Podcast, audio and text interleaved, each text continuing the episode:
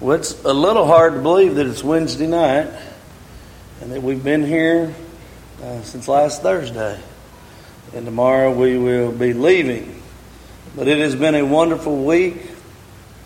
I cannot say enough good things about the Adam Street Church of Christ. Um, many of you uh, I did not know well before I came, but we all know each other now.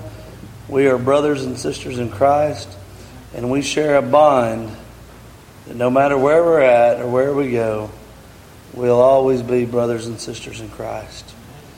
And that is a special bond.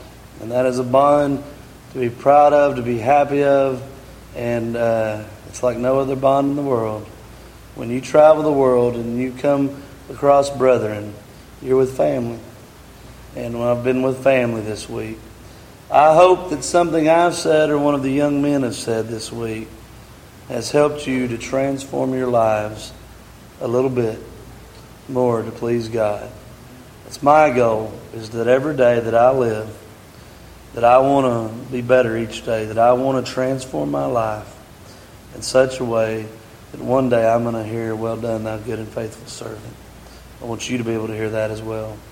Tonight, on my final lesson, this is a sermon that I love, and, and I hope that it's one that will inspire us all to think about the Lord's church and how precious she is to us. Termites in the church of Christ. If you've ever had a house or a building that has been infested with termites, you know you've got uh, in store for you uh, a lot of serious work. A little termite in a year's time can uh, a colony of termites can destroy a house. And so termites in the Lord's church too can destroy it down all the way to the foundation. Now they're not going to destroy the foundation because the foundation is laid on Christ. But they'll take away every beam, every uh, supporting structure if you allow. Our job as Christians are to keep the termites out of the Lord's church. Let's talk about these termites. You can see here this beautiful church building. And you can see here these giant, ugly looking termites. They're fat and juicy off of tearing down what so many have built up. Adam Street Church of Christ has been here many years. I know many faithful brethren that have, that have labored here and have built it up to what it is today. Never allowed to be torn down. You can see here these red bite marks representing the blood life of the church. When you allow sin, these termites, to tear in to the church, the church bleeds out and eventually will die. We've got to exterminate the termites. Let's talk about it. One of the largest termites that we're facing in the Lord's church today is the lack of knowledge. It's a dangerous one. It might be the queen bee of the termite population. Because if we don't know what we're doing here, the church is going to die out. If we don't know what it is to be the unique bride of Christ, the church will die. We must have an intimate knowledge of the Lord, of what He's done for us, and who we are as His people. Hosea 4, verse 6 tells us, My people are destroyed for lack of knowledge. Because you have rejected knowledge, I reject you from being a priest to me. And since you have forgotten the law of your God, I also will forget your children. We talked a few days ago, and I utilized this verse, and I told you in a generation, God can be forgotten. In a generation, the church can fall apart. We are one generation away from apostasy. And it starts with a lack of knowledge. We need to be binding God's Word on our foreheads, in our hearts.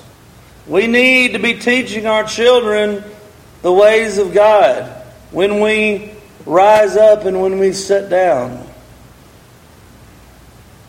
We need to turn off the television and turn on the conversation about our Lord.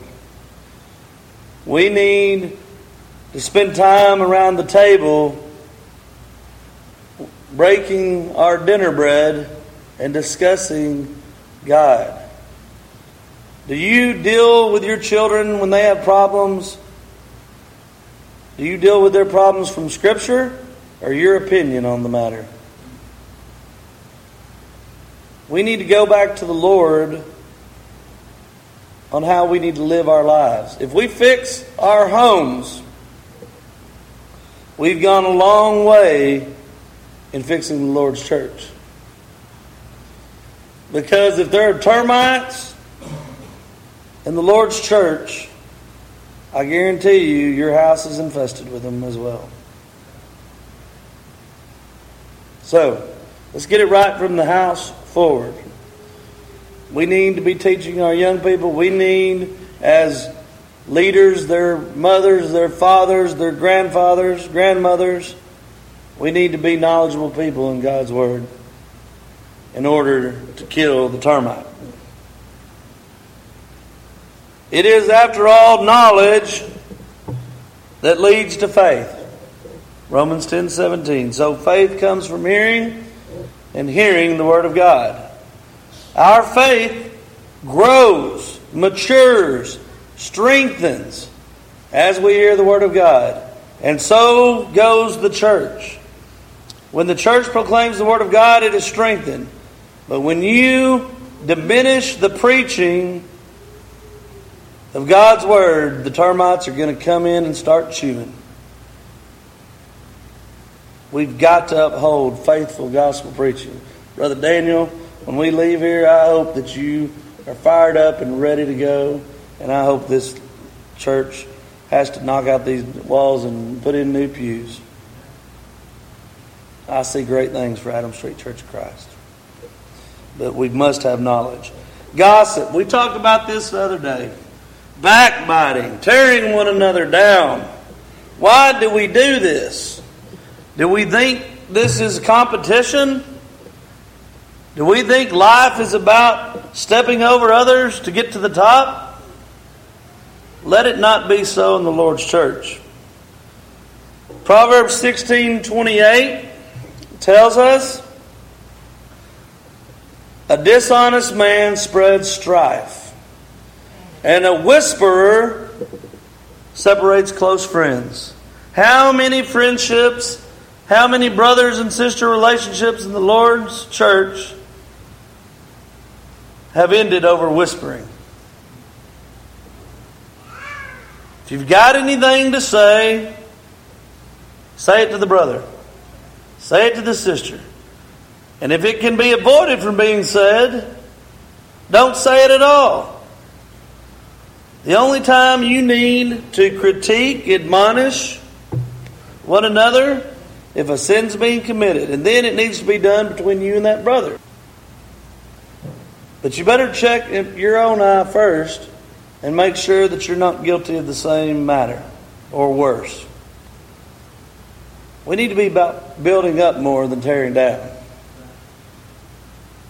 If we gave more encouragements more than discouragements, I believe we could build a stronger church.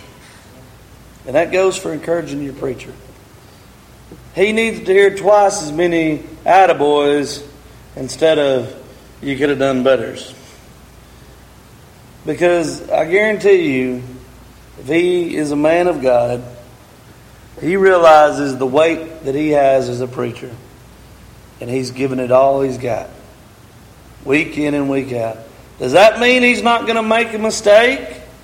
Does that mean from time to time he's not going to misquote a scripture? Does that mean that from time to time his voice may not be as vibrant as it always should be?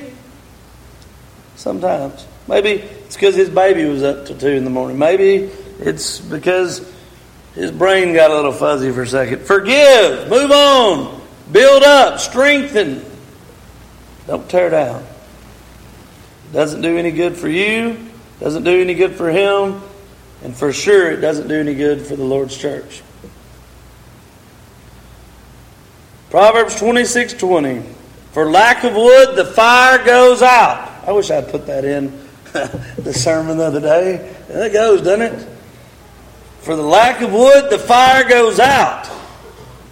And where there is no whisper, quarreling ceases. You take the gossip, you take the backbiting out, and you'd be surprised at how well everyone gets along. If you're a gossiper, if you're a backbiter, if you can't keep yourself from talking about anybody, make it a practice to make it public. If you're going to have the courage to do it in somebody's ear, have the backbone to say it out loud. Otherwise, shh, just be quiet about it. Pray for that individual. Encourage it. Maybe that'll strengthen them more than tearing them down. All right. Apathy. Apathy. Everybody knows what it is to be apathetic, isn't it?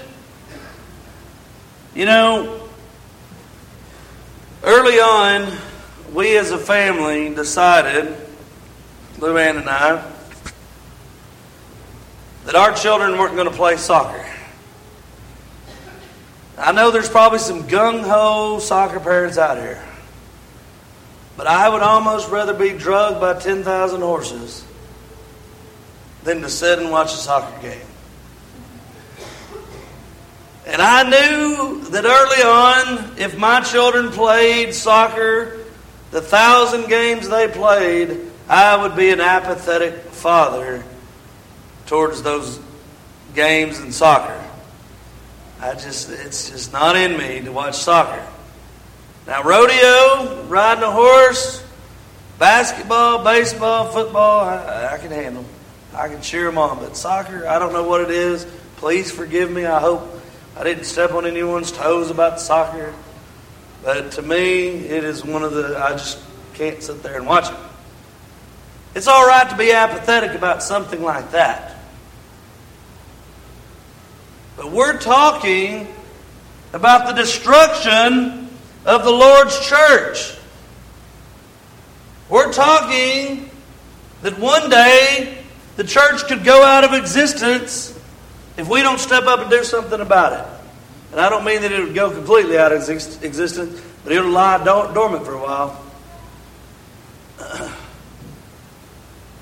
We have no room to be apathetic about Christ to be wishy washy, to, to not care one way or the other what gets done here at this church.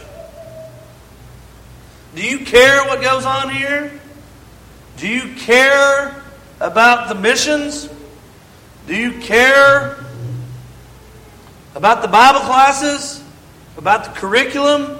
Do you care what the grounds look like?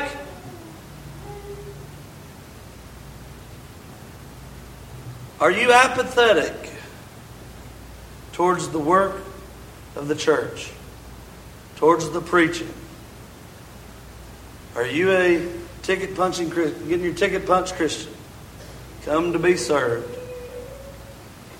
Let's hear what the Lord has to say about apathy. Anybody ever heard of a place called Laodicea? Revelation chapter 3, verse 15. I know your works. You are neither cold nor hot. Would that you were either cold or hot. So because you are lukewarm and neither hot nor cold, I will spit you out of my mouth. Other translations, other wordings, vomit you, projectile vomiting out the mouth. Doesn't paint a very pretty picture about what a, way our Lord feels about apathy. You need to decide today, tonight, whether you want to be cold or you want to be on fire. If you are less than anything but on fire for the Lord, I encourage you to either change or just pick up everything you have, go out to your cars, and have a good evening. Because otherwise, you're doing no good. Otherwise, the Lord wants to take you and vomit you out of His mouth. So, which is it? Are we going to be apathetic? Are we going to be cold, lukewarm? Or are we going to be on fire? There's no middle ground. You need to make up your mind. You need to make a decision because one day you're going to be judged by it, and the Lord is going to spew you like He would a vomitous matter into the lake of fire. And then you'll be warm. You'll be scalding hot. But I don't want that for you. I don't want it for me. I want to be in heaven under the beautiful shade tree of life. It's going to take being fiery hot right now. But I don't want to be fiery hot come eternity. So you need to choose. Choose wisely. Make your choice. The Lord wants to bless you through eternity. But if you're lukewarm, mm-mm-mm-mm-mm. Romans 12 11. Do not be slothful in zeal, be fervent in spirit, serve the Lord. All right. I got to keep moving. I got lots more verses, Daniel, but I got to keep moving. Lack of love. Lack of love. Like gossip, like apathy, it really stems from a lack of love. If you don't have a love for mankind, lost humanity, the church, your brothers and sisters in Christ, if you don't have a love for Christ Himself, what are you doing here? What are we doing here? It's useless. If we don't have love, love for Christ, love for His Word, love for lost humanity, everything you're doing is useless. 1 Corinthians 13, verse 1 If I speak in the tongues of men and of angels, but I have not love, I'm a noisy gong or a clanging cymbal. And if I have prophetic powers, and understand all mysteries and all knowledge. And if I have faith, if I have all faith so as to remove mountains, but have not love, I am nothing. If I give away all that I have, and if I deliver up my body to be burned, but have not love, I gain nothing. Love is patient. It's kind, does not envy or boast, it is not arrogant or rude, it does not insist on its own way, it is not irritable or resentful. Imagine if we could pluck out those members who are impatient, unkind, envious, boastful, who are arrogant and rude, who always insist on having it their way, who are irritable and resentful, if we could just plug them out, throw them out the door, wouldn't it be stronger? Wouldn't it be better? No, it wouldn't. It wouldn't. It would die. The Lord's church would die. So, what do we do? What must we do when we have problems of impatience, unkindness, envy, boast, arrogance, rude? We got to repent. We got to change. We got to be transformed. We got to have love. When you look around this room, I encourage you to do that. Look around this room. Do you see the faces of these saints? You ought to feel something special. You ought to feel something different about them than you do any other people in this world. And that's godly love. I look out there and I see beautiful saints. I see saints worthy of having their feet washed by the Savior. Shouldn't we be more patient with one another, more kind, less boastful, arrogant, and rude? Shouldn't we allow others their own way sometimes? Does it always have to be our way? Let me give you a story. I was at the breakfast table. You've heard me mention it before, but uh, I just happened to be where I was at at the breakfast table, Norman Starling. He's an elder in the Lord's Church in San Marcos. And we were spending the weekend with him. And a lady called up in tears. This was a woman that had been unfaithful for many years. Early in her Christian walk, she had had a daughter who died of leukemia. And it, it, it changed who she was, changed everything about her. I can't imagine. And there were some years that she went away from the Lord because of it. But she had come back and rededicated her life in service to God and had been back a few months and had been faithful in attendance, doing all that she could. And she approached the woman, the women that were on the, uh, the main woman on the women's committee who put the flowers out every month. This woman, I mean, she decorated the church building to the hilt with flowers. They all coordinated in every hallway in the front. And and the lady called and said, You know, my daughter's favorite flower was a lily. And this Sunday morning, could I put that, put a little lily arrangement just off in a corner, just so that when I walk in, I'll remember her, and and uh, it'll be a little easier this Sunday. And listen to this. You know, there's going to be some faces be like, the woman said, that doesn't match our arrangements this month. That's, that's pretty bad. That's pretty bold. That's pretty bold. That's insisting on your way pretty heavy. Well, Norman Starling said, you go right ahead.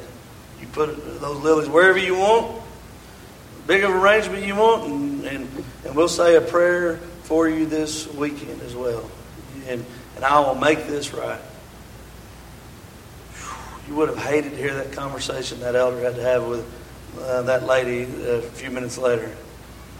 He told her that that woman's soul was now uh, in her hands, so to speak. And that if she left the Lord's church and walked away, she's going to be held responsible in eternity for it.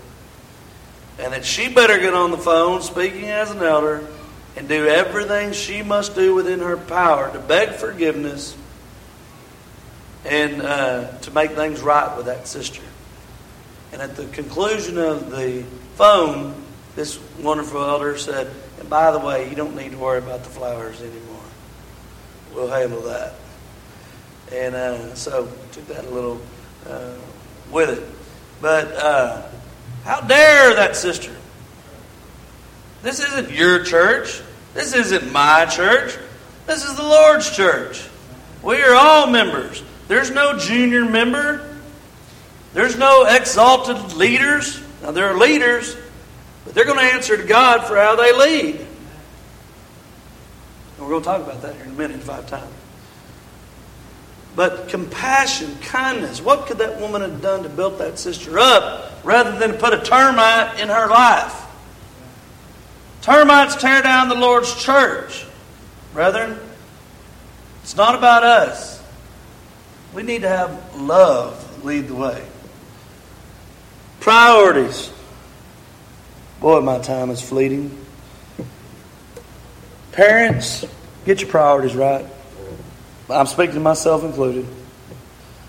Never put anything, excuse me, above the Lord, His Word, His church. We live in a world that is dictated by school, getting our kids up, 7 a.m., 7.30 school, 3 p.m. pickup, dictated by sports, Hurry up, get your dinner ate by 5 so you can be on the field at 6. By homework, 7 to 9, get your history, math, language arts done. Get your shower, and we'll hit it again tomorrow. Where does the Lord fit in? We have become so busy, so misprioritized where does the Lord have time? Where do we have time to fit the Lord in? And that's about what we give. Where can I fit Him in? Our lives should revolve around the Lord and His work, and we should try to fit everything else in if we can. Not the other way around. We need to start sacrificing other things rather than sacrificing our God again. Let's give up a few other things if we need to. Let's not give up on God. But seek first the kingdom of God. That's the church, brethren. And his righteousness, and all these things will be added to you. What is our goal in life? What is our responsibility? To seek first the kingdom of God. Hypocrisy. 1 John 4:20 If anyone says I love God and hates his brother he is a liar. For he who does not love his brother whom he has seen cannot love God whom he has not seen. You can't preach love if you don't show love. You can't preach the gospel of love about a loving king if you don't have love. Let us not be hypocrites. Let's not preach to others if we haven't first preached to ourselves False doctrine. I appeal to you, brothers, Romans 16, 17, to watch out for those who cause divisions and create obstacles, contrary to the doctrine that you have been taught. Avoid them. And one of my favorites, Galatians 1 8. But even if we or an angel from heaven should preach to you a gospel contrary, excuse me, to the one who we preach to you, let him be accursed. Now, if an angel, or even if the apostles themselves are going to preach a different message, don't listen to them. View them as accursed. Now, I know the good brethren here. We'll make sure Daniel toes the line. I know they are. But we've got to be strong. There are other places that aren't doing it. Let's remain strong in it. Leadership. I, I want to talk about this before I leave. I can get to water down preaching, but it sort of goes right in hand with false teaching. You aren't going to let that happen here because y'all want to hear strong gospel preaching. Support your, your preacher in that. No leaders. Brethren, the Lord's church can't be what it needs to be without leaders. We've got to have leaders in the Lord's church. We've got to develop our lives from a young age so that when it is time to step into the harness and pull the load as a leader, we're ready to do it. But you got to develop your life along the way to get it done. We've got to talk to our young men and our boys about desiring to be leaders one day. Build their lives in such a way that they are qualified to be leaders. Men, brethren, it's time for courage in the Lord's church. If you have the qualifications to be a leader, step up. Step up. You're going to be judged on it, so you might as well do it.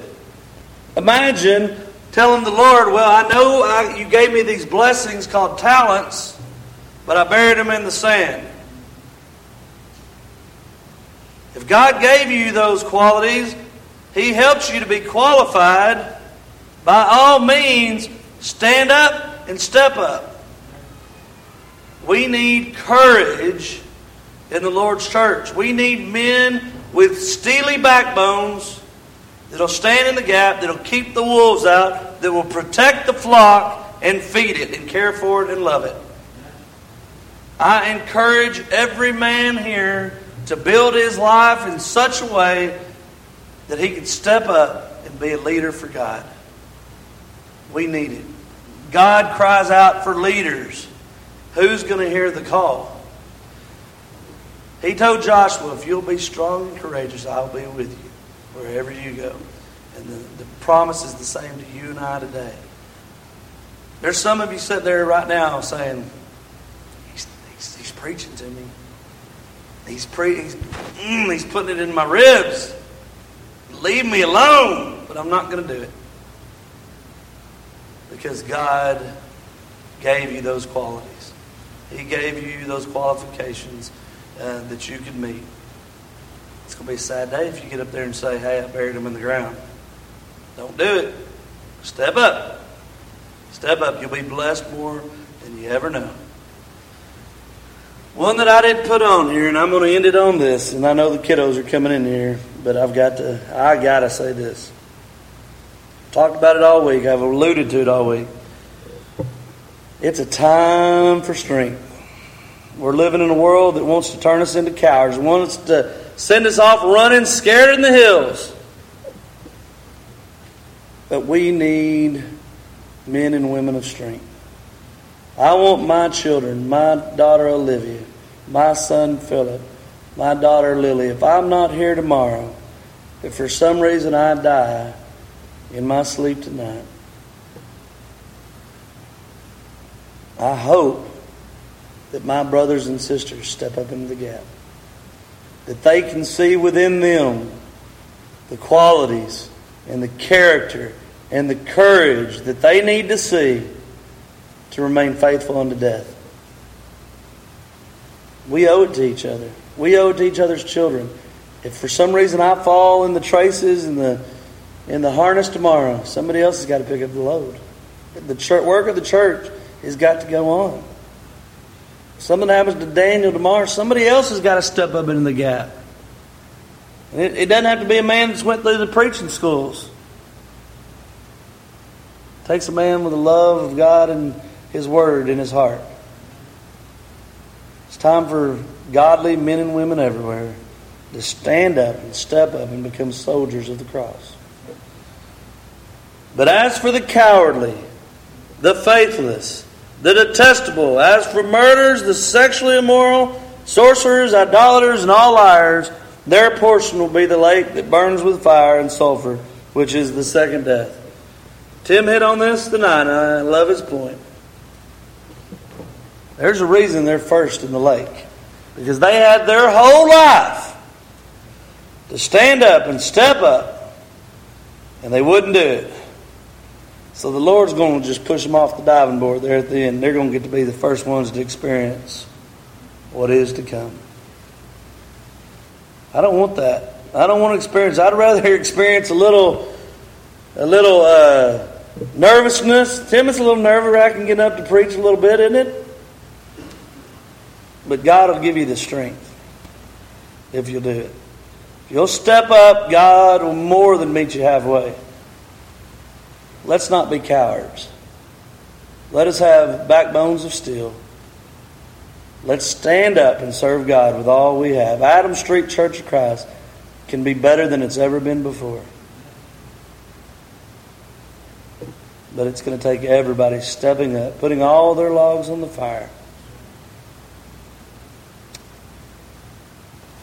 Let's not allow the termites of, of sin to weaken the Lord's church in any way. Whatever we've got to do to remedy the problem, to build the Lord's church back up, patch the holes, let's make it stronger than it's ever been before. Let's kick the termites out. And let's do all we can till we get to go home and be with Jesus in heaven. If you need to become a child of God tonight, by being buried with Him in baptism, repenting your old life, turning away, He can wash those sins away and can add you to this beautiful church. If you've fallen by the wayside, if you've not stood up and stepped up, do it tonight. Be determined to live your life different. Don't live another day like you've been living. Step up and be the child of God that you always could have been, that God has hope and the desire for you to be. Let's stand up together tonight as we stand and sing.